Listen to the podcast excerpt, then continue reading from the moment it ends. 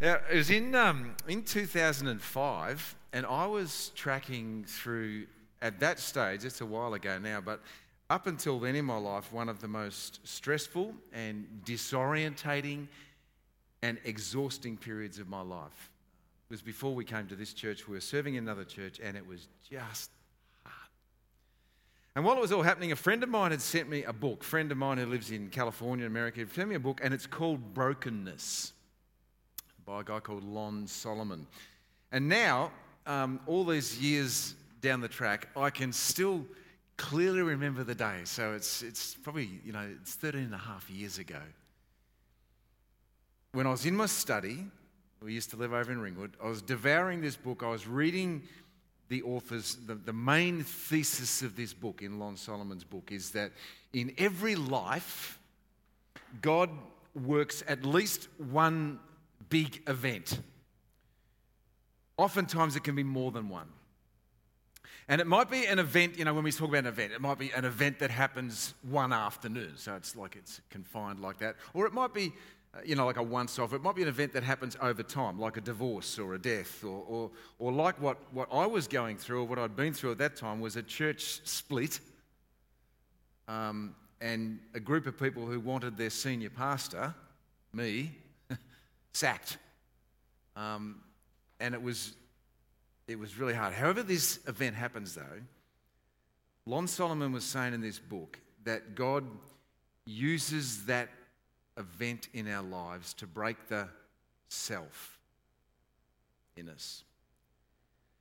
And never, ever, as I say, 13 years ago, never will I forget hearing God speak to me like he was sitting on the other side of the desk in my study that afternoon and I wrote down what it was that I thought he was breaking in me at that time. I wrote it down. I said, It's my determination to achieve and my ambition to succeed. Watershed, life defining moment for me. I can tell you story after story this morning all of them would be examples of Jeff Shepherd thinking that God was not acting quick enough to solve the problem or to meet the challenge. And so, me deciding that I needed to speak or act somehow. The day, for instance, the day, not at this church, uh, the day when I resigned over the phone because I was so angry with the elders in my then church, determined to force their hand. and then I had to call back a couple of hours later and say, I hope I wasn't out of line with that crack about resigning, like, and retract it. The day I, um, the day I spent an hour long car trip putting this girl that I knew on a big guilt trip because she'd just lost interest in pursuing a relationship with me and me telling her how she was wrong. Like, I just thought I had to talk her around. You see, right through life for me, I've just wanted to succeed, get it happening. And sometimes I've tried so,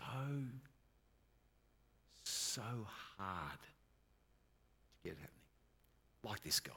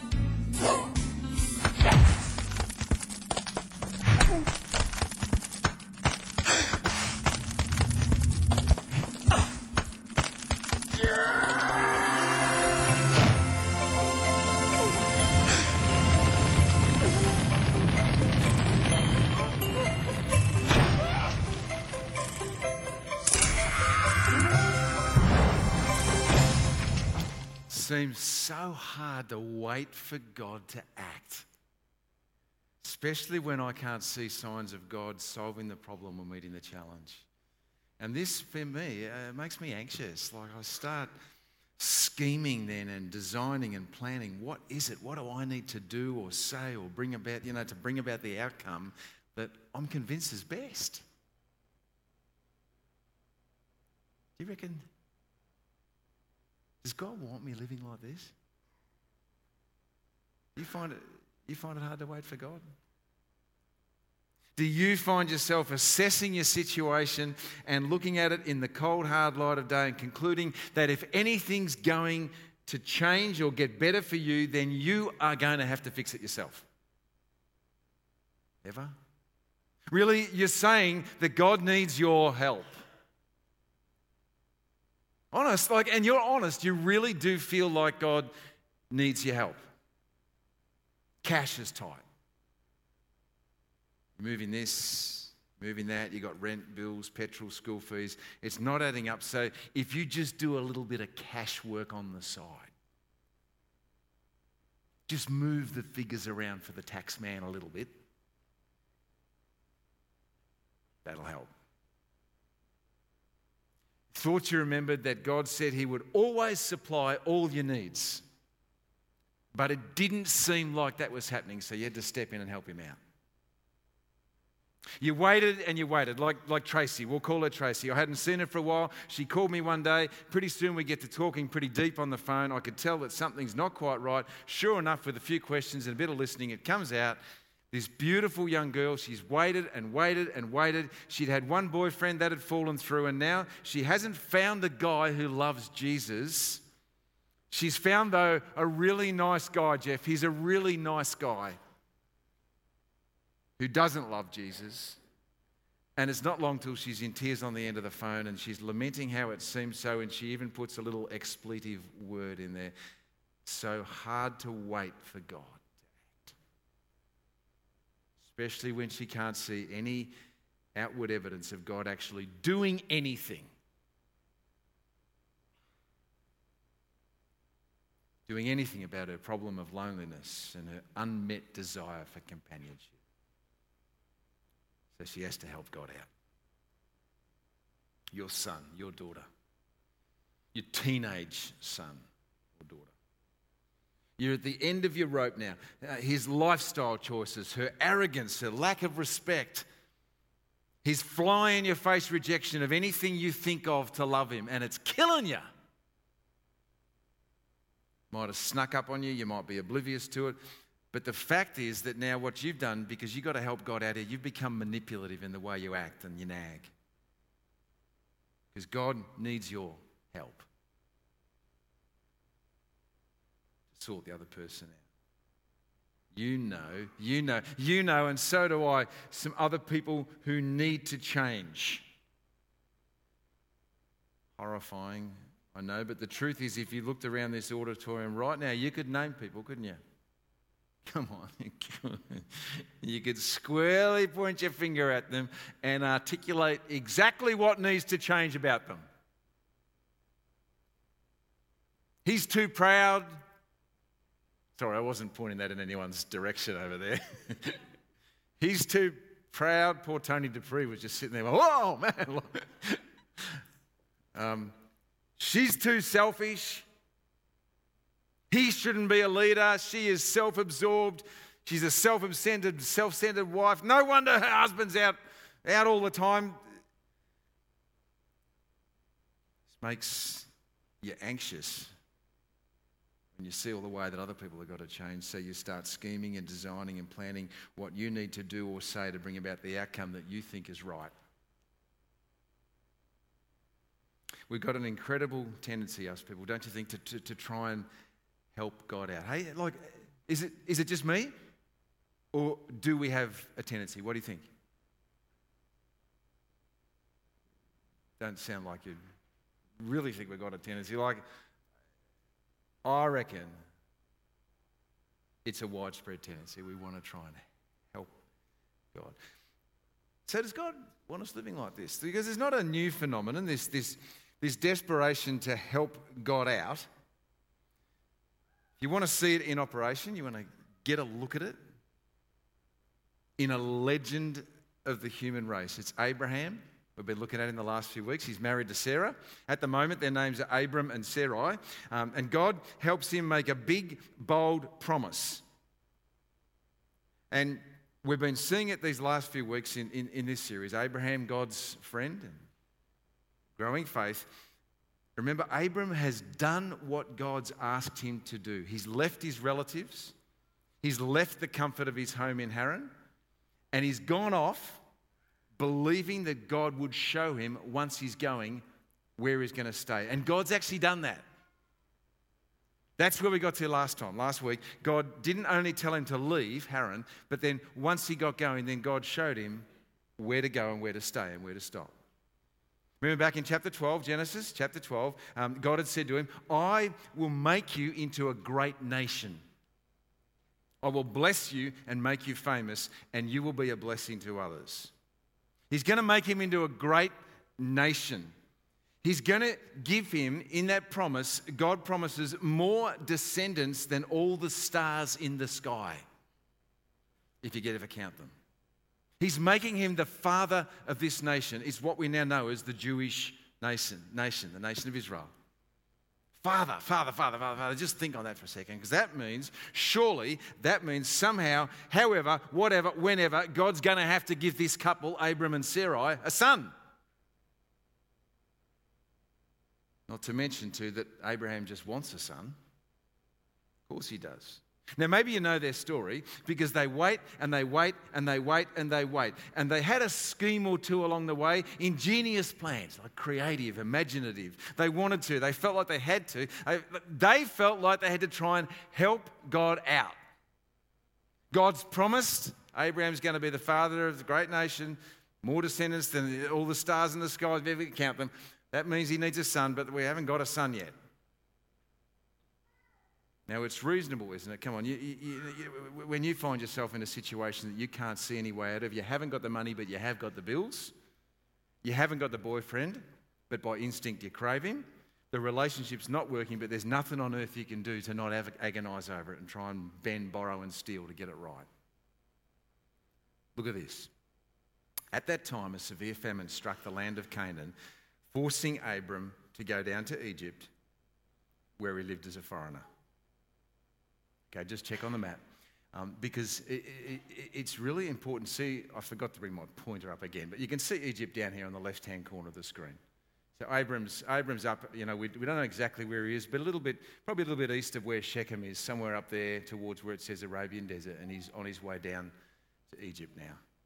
Now, um, just, just look, look at what God said. At that time, severe famine struck the land of Canaan, forcing Abram to go into Egypt where he lived as a foreigner. Like, God never told him to go.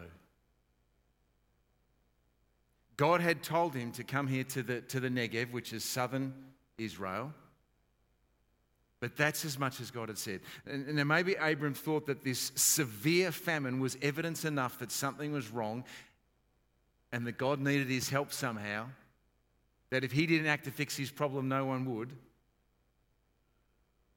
Friends, when we see life through God's eyes, we don't make assumptions like that. We know that God often brings famines, He even brings severe famines.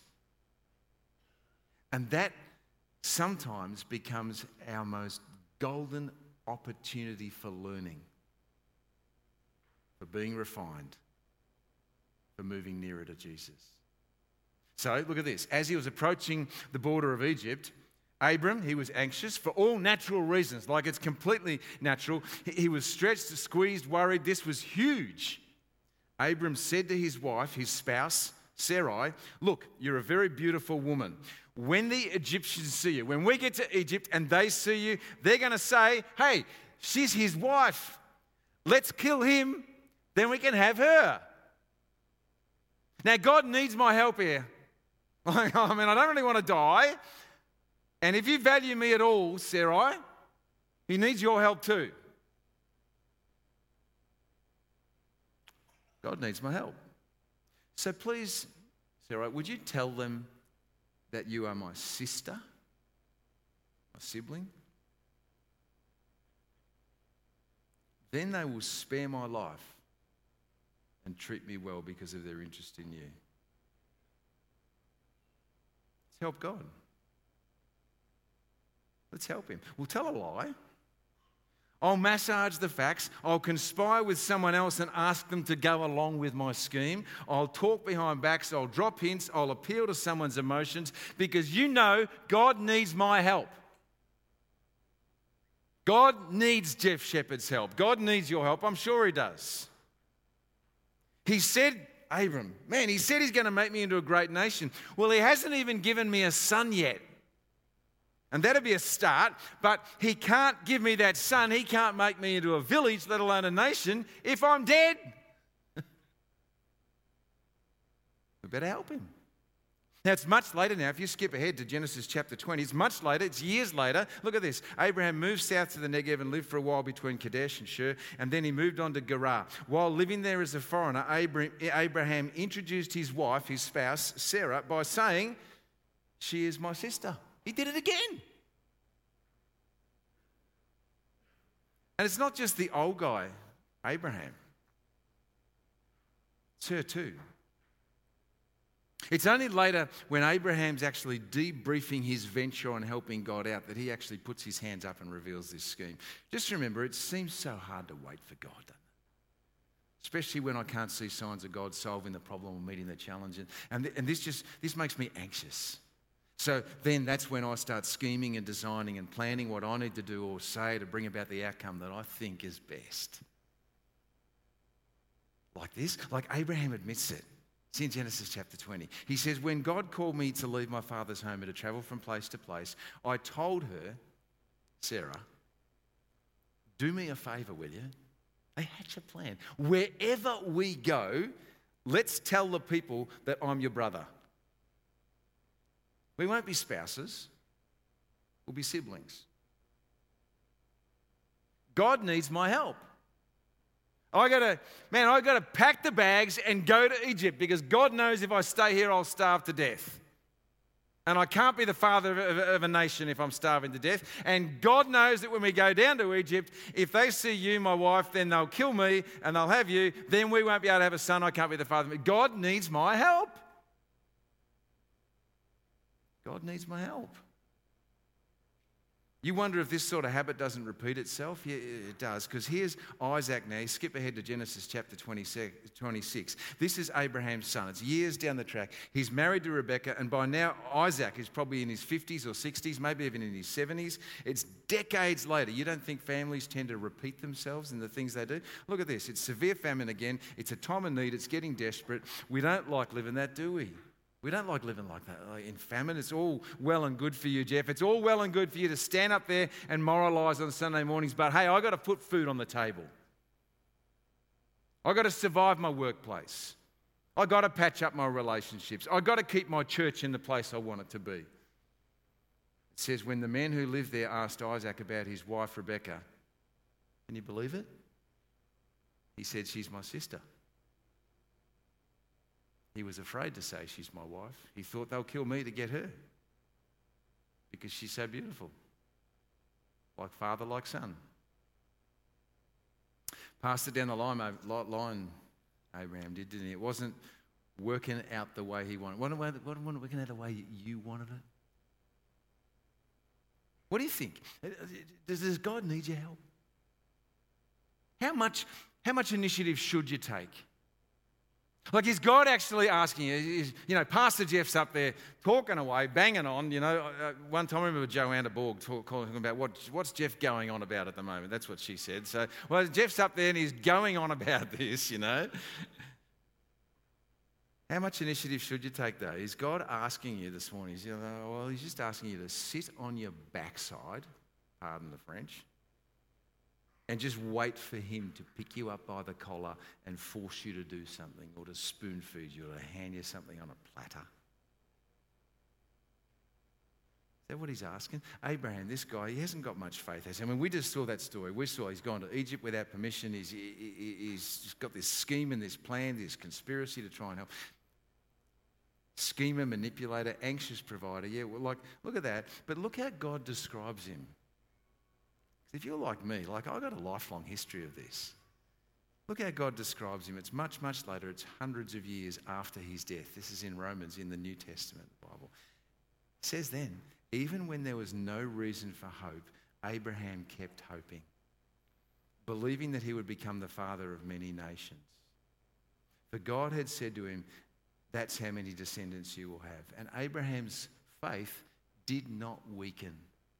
Even though at about 100 years of age, he figured his body was as good as dead and so was Sarah's womb. Abraham never wavered in believing God's promise. In fact, his faith grew stronger, and in this he brought glory to God. Now, what do you think? Do you reckon God needs your help?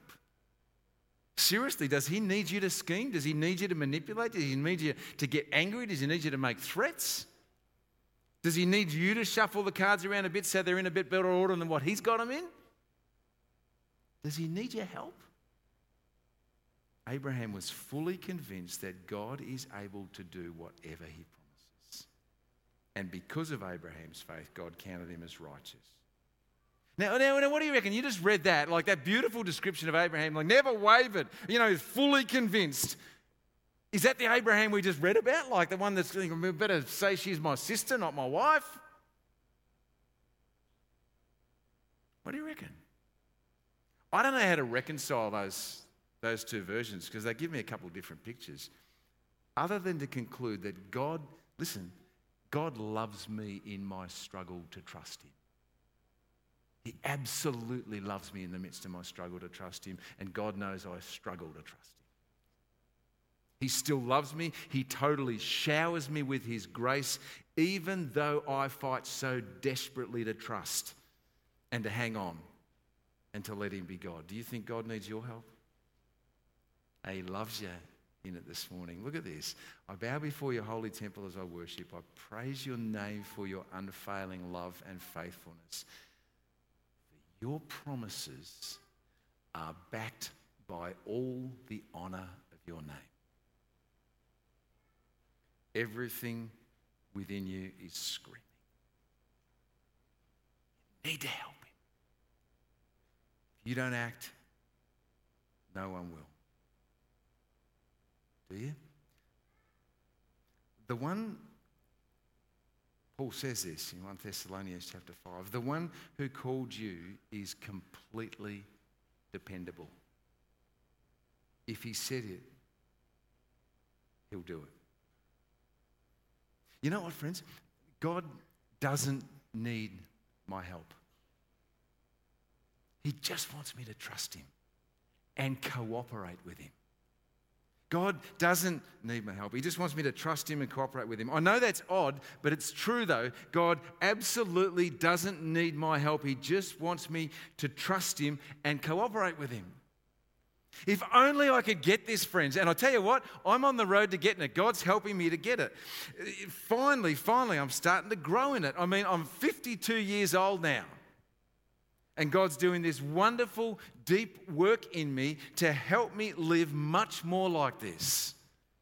But oh, the, the, the, long, long line of fractures and misunderstandings and misgivings and hurts and fears and damage and destruction, it's resulted from me trying to help God out.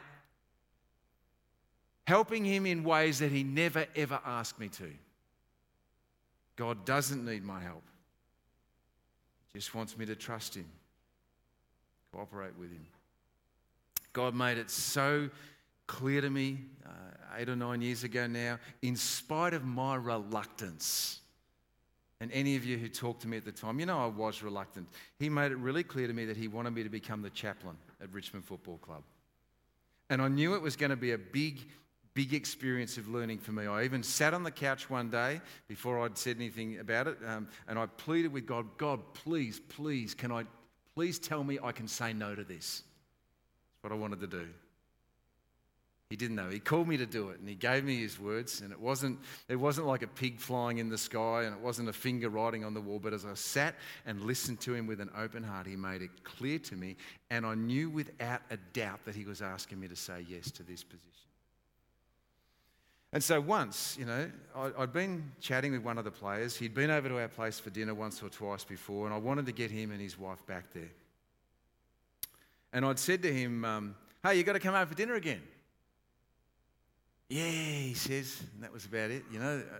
And I knew, though, from the conversation that God had been having with me at the time, and it may not always be the same for any of us, but I just knew in the conversation, me thinking I've got to help God out, I knew that it was not for me to push it to get this guy over. Because I knew if I did, I'd be trying to help God out.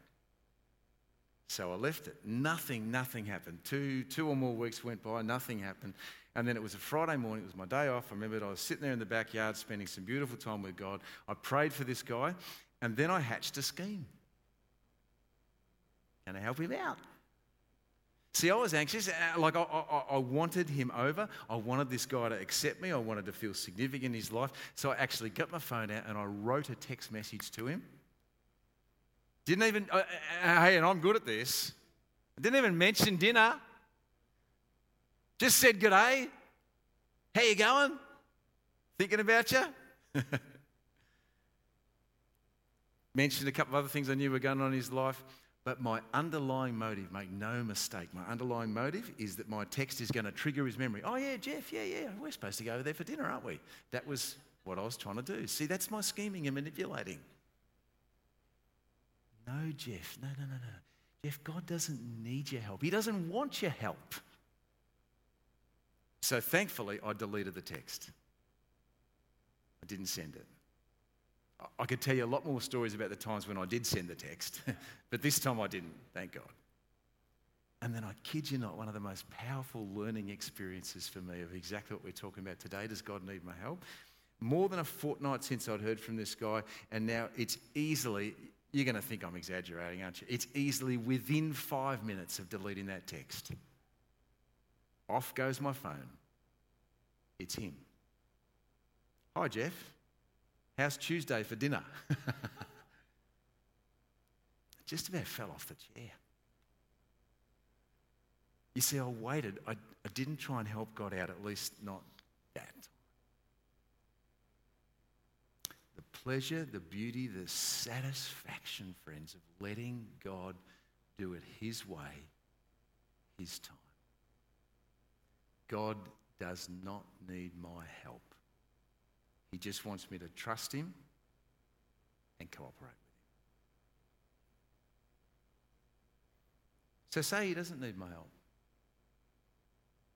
And say you're looking at Abraham and Sarah right now, and, and, no, you're not saying that a spouse is a sibling to help God out in your life. You're not saying that. But you are pushing it. You're trying, you're trying, you're trying to do God's thing for him, to help him along. You're trying to cut a deal. You're trying to twist a friendship. You're trying to influence an impressionable, innocent messenger. You want to head your way of, head your way of living and being in a direction that it's a bit more in, in trust God mode. You, yeah, you'd sign up for that this morning. Than it is in help God mode. You want to you want to go to trust God more than help God mode. And bear in mind too that just because you're trusting God doesn't always mean it doesn't mean we're not saying that that you're always just doing nothing just sitting there waiting for the text to come through. That doesn't mean what it is.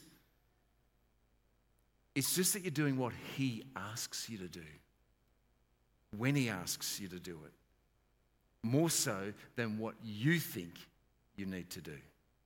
So for me that morning, not to send the text. You're not running down to Egypt to wait out the famine. You're waiting there. You're knowing that, that, God asked you to be there, that God asked you to go to that place. And so God's most certainly, sure as the sun comes up tomorrow morning, God is most certainly going to provide for you right there and then, because that's where He asked you to be. You're not passing off your wife as your sister, are you? But you're holding your head high because you know that God promised you a son. So you don't have to, you don't have to worry about her being alive or you being alive because you're as safe as houses while God's promised you a son. There's nothing surer. I just got a couple of suggestions for you this morning. Eh? You want to go into trust God mode a bit more? What about if you say, I want to value waiting? Joyfully, patiently, quietly. Get inside this, this God who, who really, really values and respects and esteems those who wait.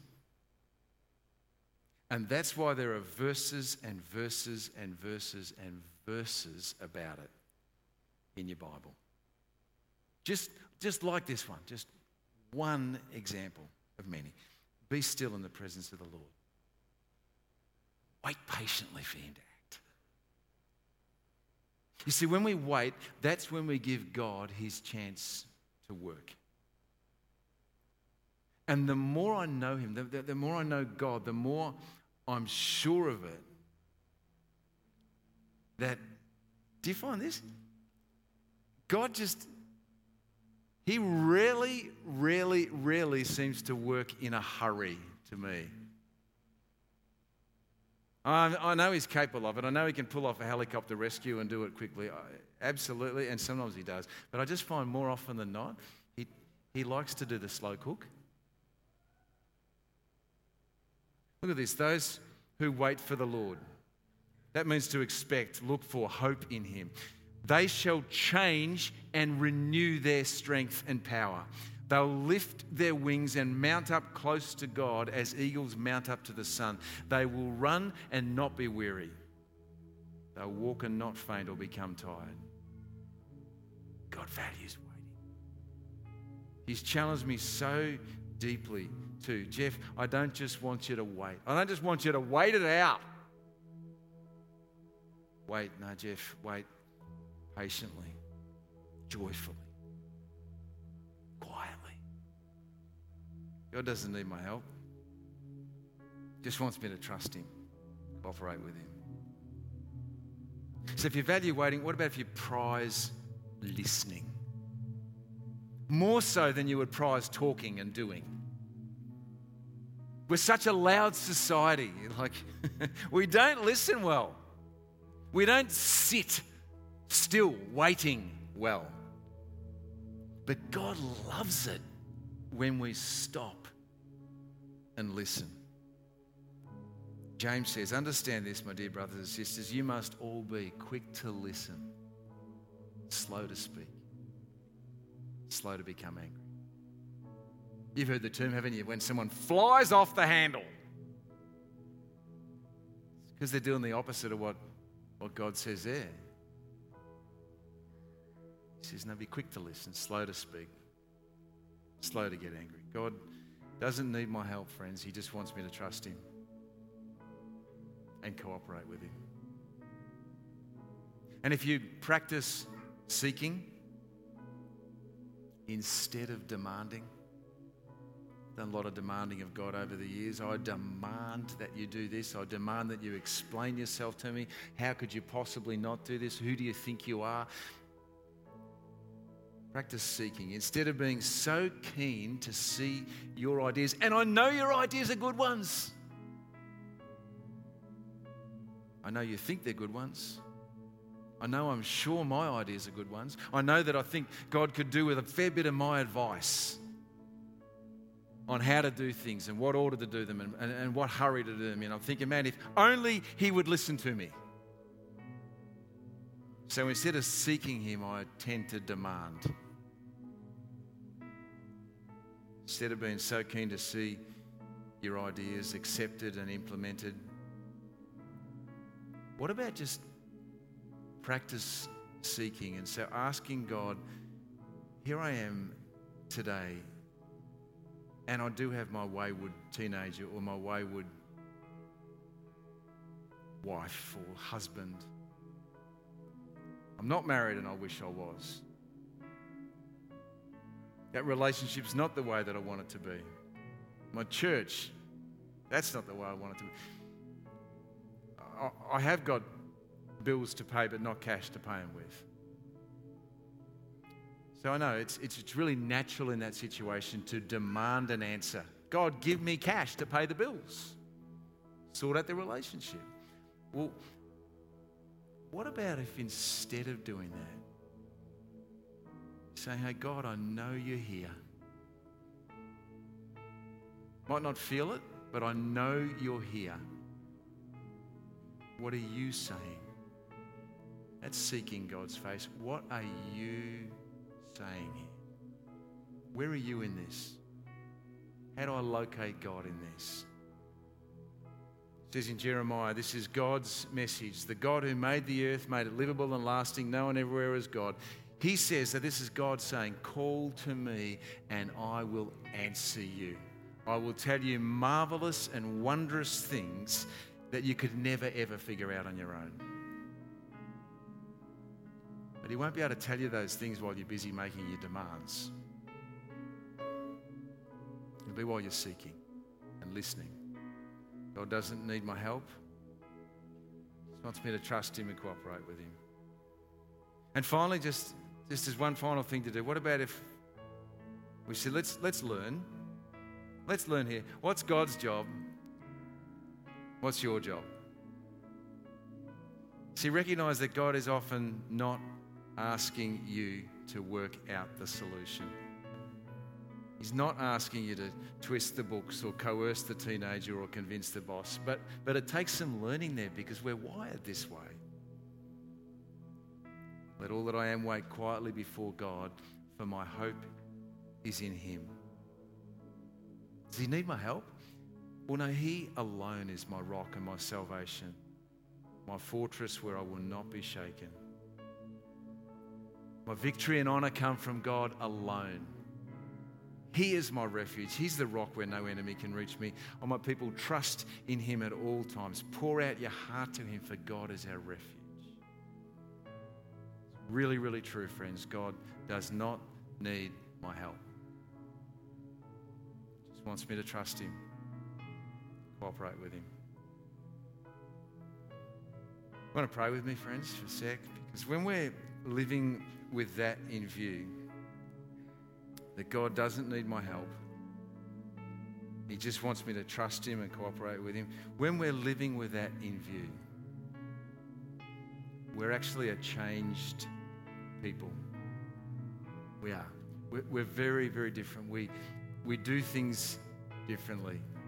We say things differently. We, we, we respond and react differently when we're living with that in view that God actually doesn't need my help here just wants me to trust Him and cooperate with Him. Let's pray together. Holy Spirit, as we've looked at your word this morning, we just trust you now. Thank you, Lord. I, I trust that you've been speaking to people. Trust that you've hit a chord in, in, in, in many hearts here of that sense of us just needed to trust you and cooperate with you much more so than to help you. So now we just ask, uh, Holy Spirit, thanks for that work that you've done. We ask you to continue to do your beautiful work so that we can change, so that we can move more into trust God mode than to help God mode. Thank you, Jesus.